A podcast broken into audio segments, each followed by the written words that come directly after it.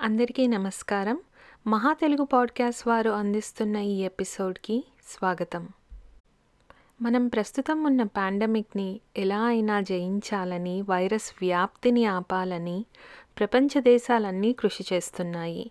ఈ కృషిలో భాగంగానే vaccine development and vaccine distribution అనే ప్రాసెస్ని చేపట్టాయి. వ్యాక్సిన్ డెవలప్మెంట్ కోసం కొన్ని కంపెనీలు ఎప్పుడూ తరచూ వ్యాక్సిన్ డెవలప్మెంట్లో వాడే ఎడినో వెక్టర్ టెక్నాలజీని వాడారు. ఫైజర్ మోడెర్నా లాంటి కంపెనీలో ఎంఆర్ఎన్ఏ టెక్నాలజీని వాడి సరికొత్తగా ప్రప్రథమంగా ఎంఆర్ఎన్ఏ టెక్నాలజీని వ్యాక్సిన్ డెవలప్మెంట్ కోసం వాడారు. వ్యాక్సిన్ల గురించి మాట్లాడుతూ ఉన్నప్పుడు తరచూ మనం ఎఫికసీ ఎఫెక్టివ్నెస్ అనే రెండు పదాలని ఎక్కువగా వింటూ ఉంటాము. కానీ తరచూ వీటిని ఇంటర్చేంజబుల్గా వాడుతూ ఉంటాము పొరపాటున.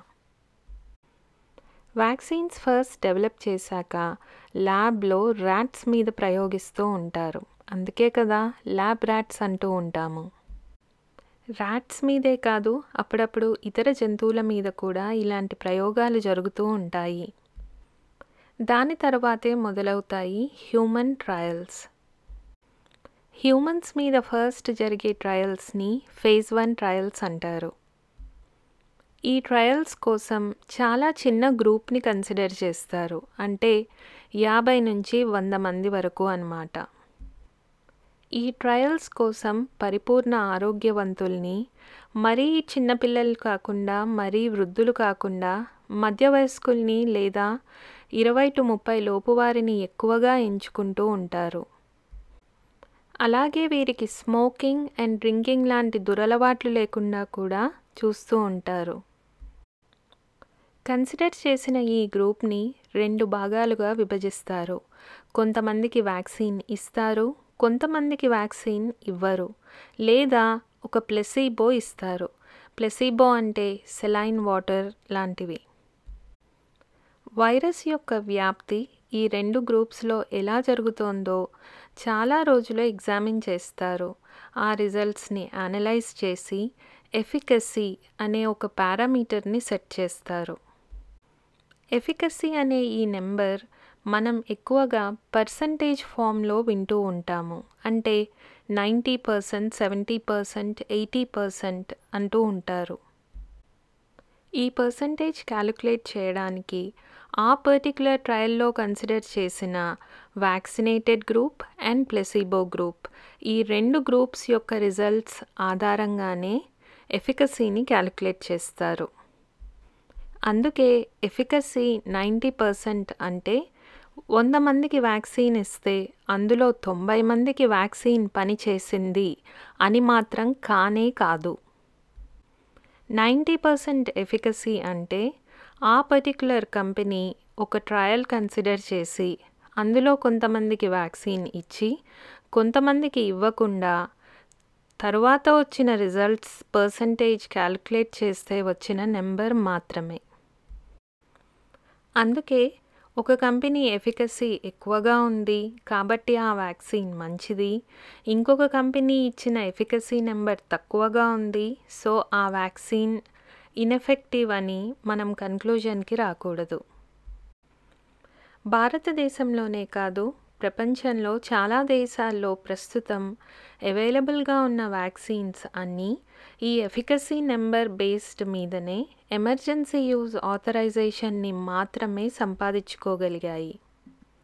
అంటే ప్రస్తుతం ఆయా దేశాల్లో ఫుడ్ అండ్ డ్రగ్ అడ్మినిస్ట్రేషన్ వారు ఏ వ్యాక్సిన్ని కూడా కంప్లీట్గా అప్రూవ్ చేయలేదు.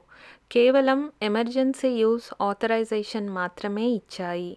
ఈ ఎమర్జెన్సీ యూస్ ఆథరైజేషన్ కొన్ని దేశాల్లో వన్ ఇయర్ వరకు పనికొస్తుంది. కొన్ని కొన్ని దేశాల్లో ఇంకొంచెం ఎక్కువ కాలం పనిచేస్తుంది. ప్రస్తుతం మనం వింటున్న వ్యాక్సిన్ అన్నీ కూడా చాలా తొందరగా డెవలప్ అయ్యాయి. అంటే phase one phase two phase three trials అన్నీ కూడా ఐదర్ సైమల్టేనియస్గా స్టార్ట్ చేశారు. లేదా ప్రస్తుతం ఇంకా ఫేజ్ త్రీ ట్రయల్స్ జరుగుతూ ఉన్నాయి. నిజానికి మన మధ్యన ఉన్న వ్యాక్సిన్స్ అన్నీ నాలుగు నుంచి ఆరు మాసాల నుంచే ప్రజలకి ఇవ్వడం మొదలయ్యాయి. ఒకసారి ప్రజలకి ఇవ్వడం మొదలయ్యాక ఈ వ్యాక్సిన్స్ యొక్క యాక్చువల్ ఎఫెక్టివ్నెస్ తెలుస్తుంది. అందుకే చాలాసార్లు ఎఫెక్టివ్నెస్ యొక్క పర్సంటేజ్ ఎఫికసీ కంటే చాలా చాలా తక్కువగా ఉంటుంది. ఉదాహరణకి ఒక వ్యాక్సిన్కి ల్యాబ్లో తొంభై ఐదు పర్సెంట్ ఎఫికసీ ఉండొచ్చు. ఆ వ్యాక్సిన్ని ప్రజలకి ఇవ్వగా కలెక్ట్ చేసిన డేటా ఆధారంగా ఎఫెక్టివ్నెస్ క్యాలిక్యులేట్ చేస్తే అదే వ్యాక్సిన్ యొక్క ఎఫెక్టివ్నెస్ కేవలం ముప్పై పర్సెంట్ రావచ్చు. అలా అని ఆ వ్యాక్సిన్ చెడ్డది అని చెప్పలేము. ఒక వ్యాక్సిన్కి నలభై నుంచి యాభై శాతం మార్కులు వచ్చినా ఆ వ్యాక్సిన్ చాలా ఎఫెక్టివ్ అని లెక్క. ముప్పై టు నలభై శాతం ఎఫెక్టివ్నెస్ ఉన్నా ఆ వ్యాక్సిన్ పాస్ అయిపోయినట్టే.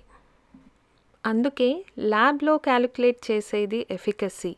ల్యాబ్ బయట తెలిసేది ఎఫెక్టివ్నెస్ అంటే ఇంటర్నల్ ఎగ్జామ్స్లో వచ్చేది ఎఫికసీ బోర్డ్ ఎగ్జామ్స్లో తేలేది ఎఫెక్టివ్నెస్ ఎఫెక్టివ్నెస్ ఎఫికసీ కన్నా ఇంత తక్కువగా ఎందుకు ఉంటుంది? దీనికి ఎన్నో కారణాలున్నాయి. ఉదాహరణకి మన life style smoking and drinking చేసేవారికి వ్యాక్సిన్లు ఎక్కువగా పని చెయ్యవు యాంటీబాడీస్ తొందరగా ప్రొడ్యూస్ అవ్వవు అని కొన్ని రీసెర్చర్స్ చెప్తున్నారు. వీటితో పాటు ప్రజల్లో ఉన్న pre existing conditions hormonal activities అలాగే స్ట్రెస్ ఇలాంటి ఎన్నో ఫ్యాక్టర్స్ వ్యాక్సిన్ యొక్క ఎఫెక్టివ్నెస్ని ఇంపాక్ట్ చేస్తూ ఉంటాయి. అందుకే డబ్ల్యూహెచ్ఓ వారు వ్యాక్సిన్స్ రెండు డోసులు వేసుకున్న వారు కూడా కోవిడ్ నైన్టీన్ సేఫ్టీ ప్రికాషన్స్ అన్నీ తప్పకుండా తీసుకోవాలని డబుల్ మాస్కులు వేసుకోవాలని అనవసరమైన గ్యాదరింగ్స్ని అవాయిడ్ చేయాలని తరచూ చేతుల్ని శుభ్రపరుచుకోవాలని చెబుతూనే ఉన్నారు. అమెరికాతో పాటు ఎన్నో వెస్ట్రన్ కంట్రీస్లో ప్రతి సంవత్సరం రెండుసార్లు ఇన్ఫ్లుయెన్జా వ్యాక్సిన్ని డెవలప్ చేస్తూ ఉంటారు. అదే ఫ్లూ వ్యాక్సిన్. అమెరికాలో ప్రస్తుతం ఇన్ఫ్లుయెన్జా వ్యాక్సిన్ యొక్క మ్యాక్సిమం ఎఫెక్టివ్నెస్ కేవలం అరవై శాతం. మన మధ్యన ఉన్న కోవిడ్ నైన్టీన్ వ్యాక్సిన్స్ యొక్క ఎఫెక్టివ్నెస్ కనుక్కోవడానికి ప్రస్తుతం మన దగ్గర ఇనఫ్ డేటా లేదు. అందుకే ఎన్నో దేశాలు ఈ వ్యాక్సిన్స్కి కేవలం ఎమర్జెన్సీ యూజ్ ఆథరైజేషన్ మాత్రమే ఇవ్వగలిగాయి. ఈ వ్యాక్సిన్స్ వల్ల వచ్చిన ఇమ్యూనిటీ ఎన్ని రోజులు ఎన్ని వారాలు ఎన్ని నెలలు ఉంటుందో కూడా చెప్పడం ప్రస్తుతం కష్టం. కొందరిలో దాదాపు ఒక సంవత్సరం ఉండొచ్చు అని కొంతమంది అంటుంటే కొంతమంది మాత్రం కేవలం కొన్ని వారాలు మ్యాక్సిమం రెండు టు మూడు నెలలు మాత్రమే ఉంటుంది అని కూడా అంటున్నారు. ఇలాంటి డేటా కలెక్ట్ చేయడానికి వ్యాక్సినేషన్ సెకండ్ డోస్ కూడా ఇవ్వాలి. సెకండ్ డోస్ ఇచ్చిన రెండు వారాలకి ఆయా వ్యక్తులలో ఎన్ని యాంటీబాడీస్ డెవలప్ అయ్యాయి అలాగే ప్రతిరోజు ఎంత తరుగుతున్నాయి ఇవన్నీ కూడా యాంటీబాడీ టెస్ట్ చేసి ఆ డేటాని కలెక్ట్ చేయాలి. ఇలాంటి డేటా కలెక్షన్ని తరచూ ఫార్మా కంపెనీలు చేపడుతూనే ఉంటాయి కానీ ఆ డేటా కలెక్షన్కి వ్యాక్సినేషన్ సెకండ్ డోస్ ఇవ్వాలి. కానీ మనం ఇంకా అంత దూరం వెళ్ళనే లేదు. అలాగే మరొక ఇంపార్టెంట్ క్వశ్చన్. వ్యాక్సిన్ రెండు డోసులు తీసుకున్నవారు ఒకవేళ వైరస్కి ఎక్స్పోజ్ అయితే ఆ వ్యాక్సినేషన్ వలన వారిలో ఎలాంటి సిమ్టమ్స్ రాకపోవచ్చు. కానీ వైరస్ స్ప్రెడ్ చేయగలరా అనే విషయం మాత్రం ఇప్పటి వరకు ఇంకా తేలనే లేదు. అలాగే ఆస్ట్రజెనికా వ్యాక్సిన్ కొన్ని దేశాల్లో కొన్ని ఏజ్ గ్రూప్స్ వారికి ఇవ్వట్లేదు. దానికి రీజన్ ఆస్ట్రజెనికా వలన కొంతమందిలో బ్లడ్ క్లాట్స్ వచ్చే అవకాశం ఉంది. దానివలనే జర్మనీ ఇటలీ యూకే ఆస్ట్రేలియా లాంటి దేశాలు రికమెండేషన్స్ని తరచూ మారుస్తున్నారు. అయితే ఆస్ట్రజెనికా ఫస్ట్ డోస్ తీసుకున్న వారు మాత్రం సందిగ్ధంలో పడకండి. ఎందుకంటే ఒకవేళ మీలో ఎలాంటి రియాక్షన్ రాకపోతే ఖచ్చితంగా వెళ్ళి ఆస్ట్రజెనికా సెకండ్ షాట్ నిర్భయంగా తీసుకోవచ్చు.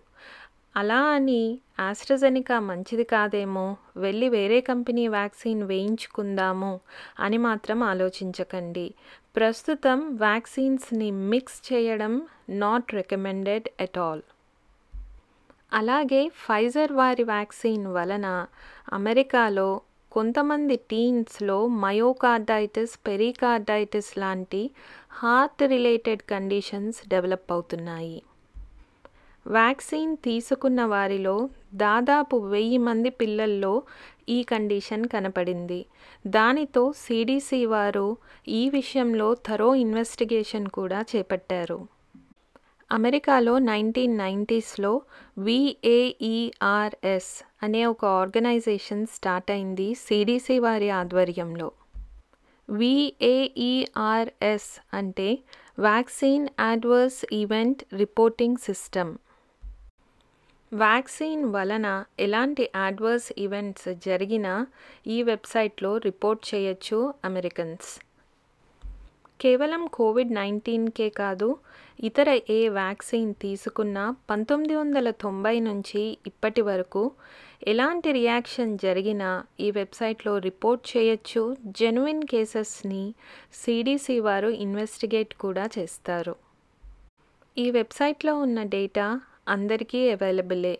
ఇలా గవర్నమెంట్ వారు ఒక రిపోర్టింగ్ సిస్టమ్ కనుక నడపగలిగితే వ్యాక్సిన్స్ వలన ఎలాంటి సైడ్ ఎఫెక్ట్స్ కానీ అన్టూవర్డ్ ఈవెంట్స్ కానీ జరిగినప్పుడు రిపోర్ట్ చేయడం ఈజీ.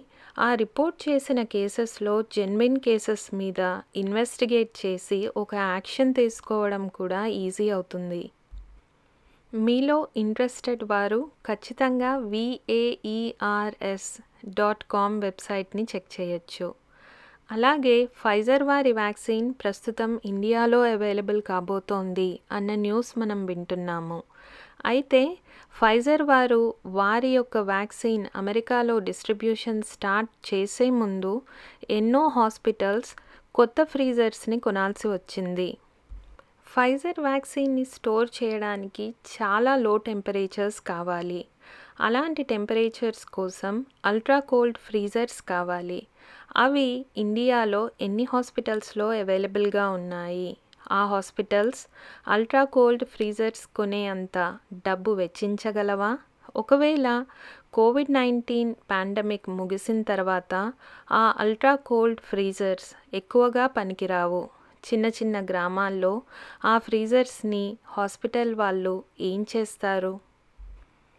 ఇలాంటి ఎన్నో లాజిస్టికల్ రీజన్స్ వలనే ఫైజర్ వారి వ్యాక్సిన్ ఇండియాలో డిస్ట్రిబ్యూట్ చేయడానికి డీలేస్ జరుగుతున్నాయి. ఫైజర్ వారి వ్యాక్సిన్ వచ్చాక ఆ వ్యాక్సిన్ మాత్రమే వేయించుకుంటాము అని కొంతమంది ఎదురు చూస్తున్నారు. ఎందుకంటే అది అమెరికాలో డెవలప్ అయింది. అమెరికాయే అన్నింటికీ కొలమానం కదా కొంతమందికి. అలాగే కొంతమంది లేదండి ఇండియాలో ఉన్న ఏదో ఒక వ్యాక్సిన్ వేయించేసుకుంటాము అని కొంతమంది అంటున్నారు. ఇలాంటి డెసిషన్స్ తీసుకోవడానికి మనం ఎక్కువగా మన చుట్టూ ఉన్నవారో మన నైబర్సో ఫ్రెండ్సో ఏదో ఒక వ్యాక్సిన్ తీసుకున్నారని వెళ్ళి మనం ఆ వ్యాక్సిన్ తీసుకుంటాము. కానీ ఇలాంటి డెసిషన్స్ తీసుకునే ముందు ఖచ్చితంగా ఒక క్వాలిఫైడ్ డాక్టర్ని సంప్రదించండి.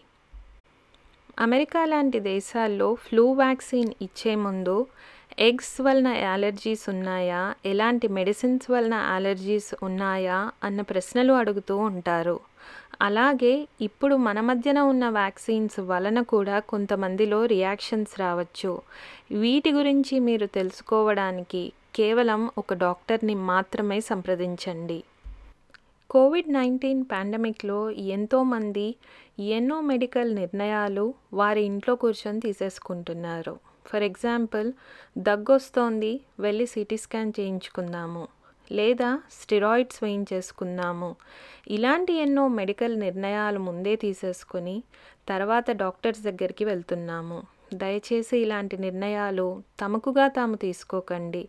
ఖచ్చితంగా ఒక డాక్టర్ని సంప్రదించండి.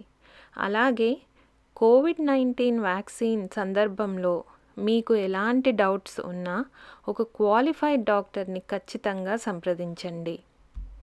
కోవిడ్ నైన్టీన్ వైరస్ గురించి కోవిడ్ నైన్టీన్ వ్యాక్సిన్స్ గురించి మనకు తెలిసింది చాలా తక్కువ. అందుకే అన్ని సేఫ్టీ ప్రికాషన్స్ తీసుకుంటూ ఉండండి. మరొక ముఖ్యమైన విషయం మీ ఇంట్లో ఉన్న చిన్నపిల్లలకి ఇప్పటి వరకు వ్యాక్సిన్ లేదు. మీ వలన వారికి కోవిడ్ నైన్టీన్ సంక్రమించే ప్రమాదం ఇప్పటికీ ఉంది. ఈ విషయం మాత్రం మర్చిపోకండి. మరొక చిన్న విన్నపం. ఎంటర్టైన్మెంట్తో పాటు నాలెడ్జ్ని కూడా పంచిపెడుతున్న మా మహా తెలుగు పాడ్కాస్ట్ని ఖచ్చితంగా సబ్స్క్రైబ్ చేయండి. ఈ రోజుకి సెలవు తీసుకుంటూ మీ నీలిమా ఈడిగా. మళ్ళీ ఇంకొక మంచి ఎపిసోడ్తో మీ ముందుకు వస్తాము అప్పటి వరకు please stay safe. and happy. Thank you.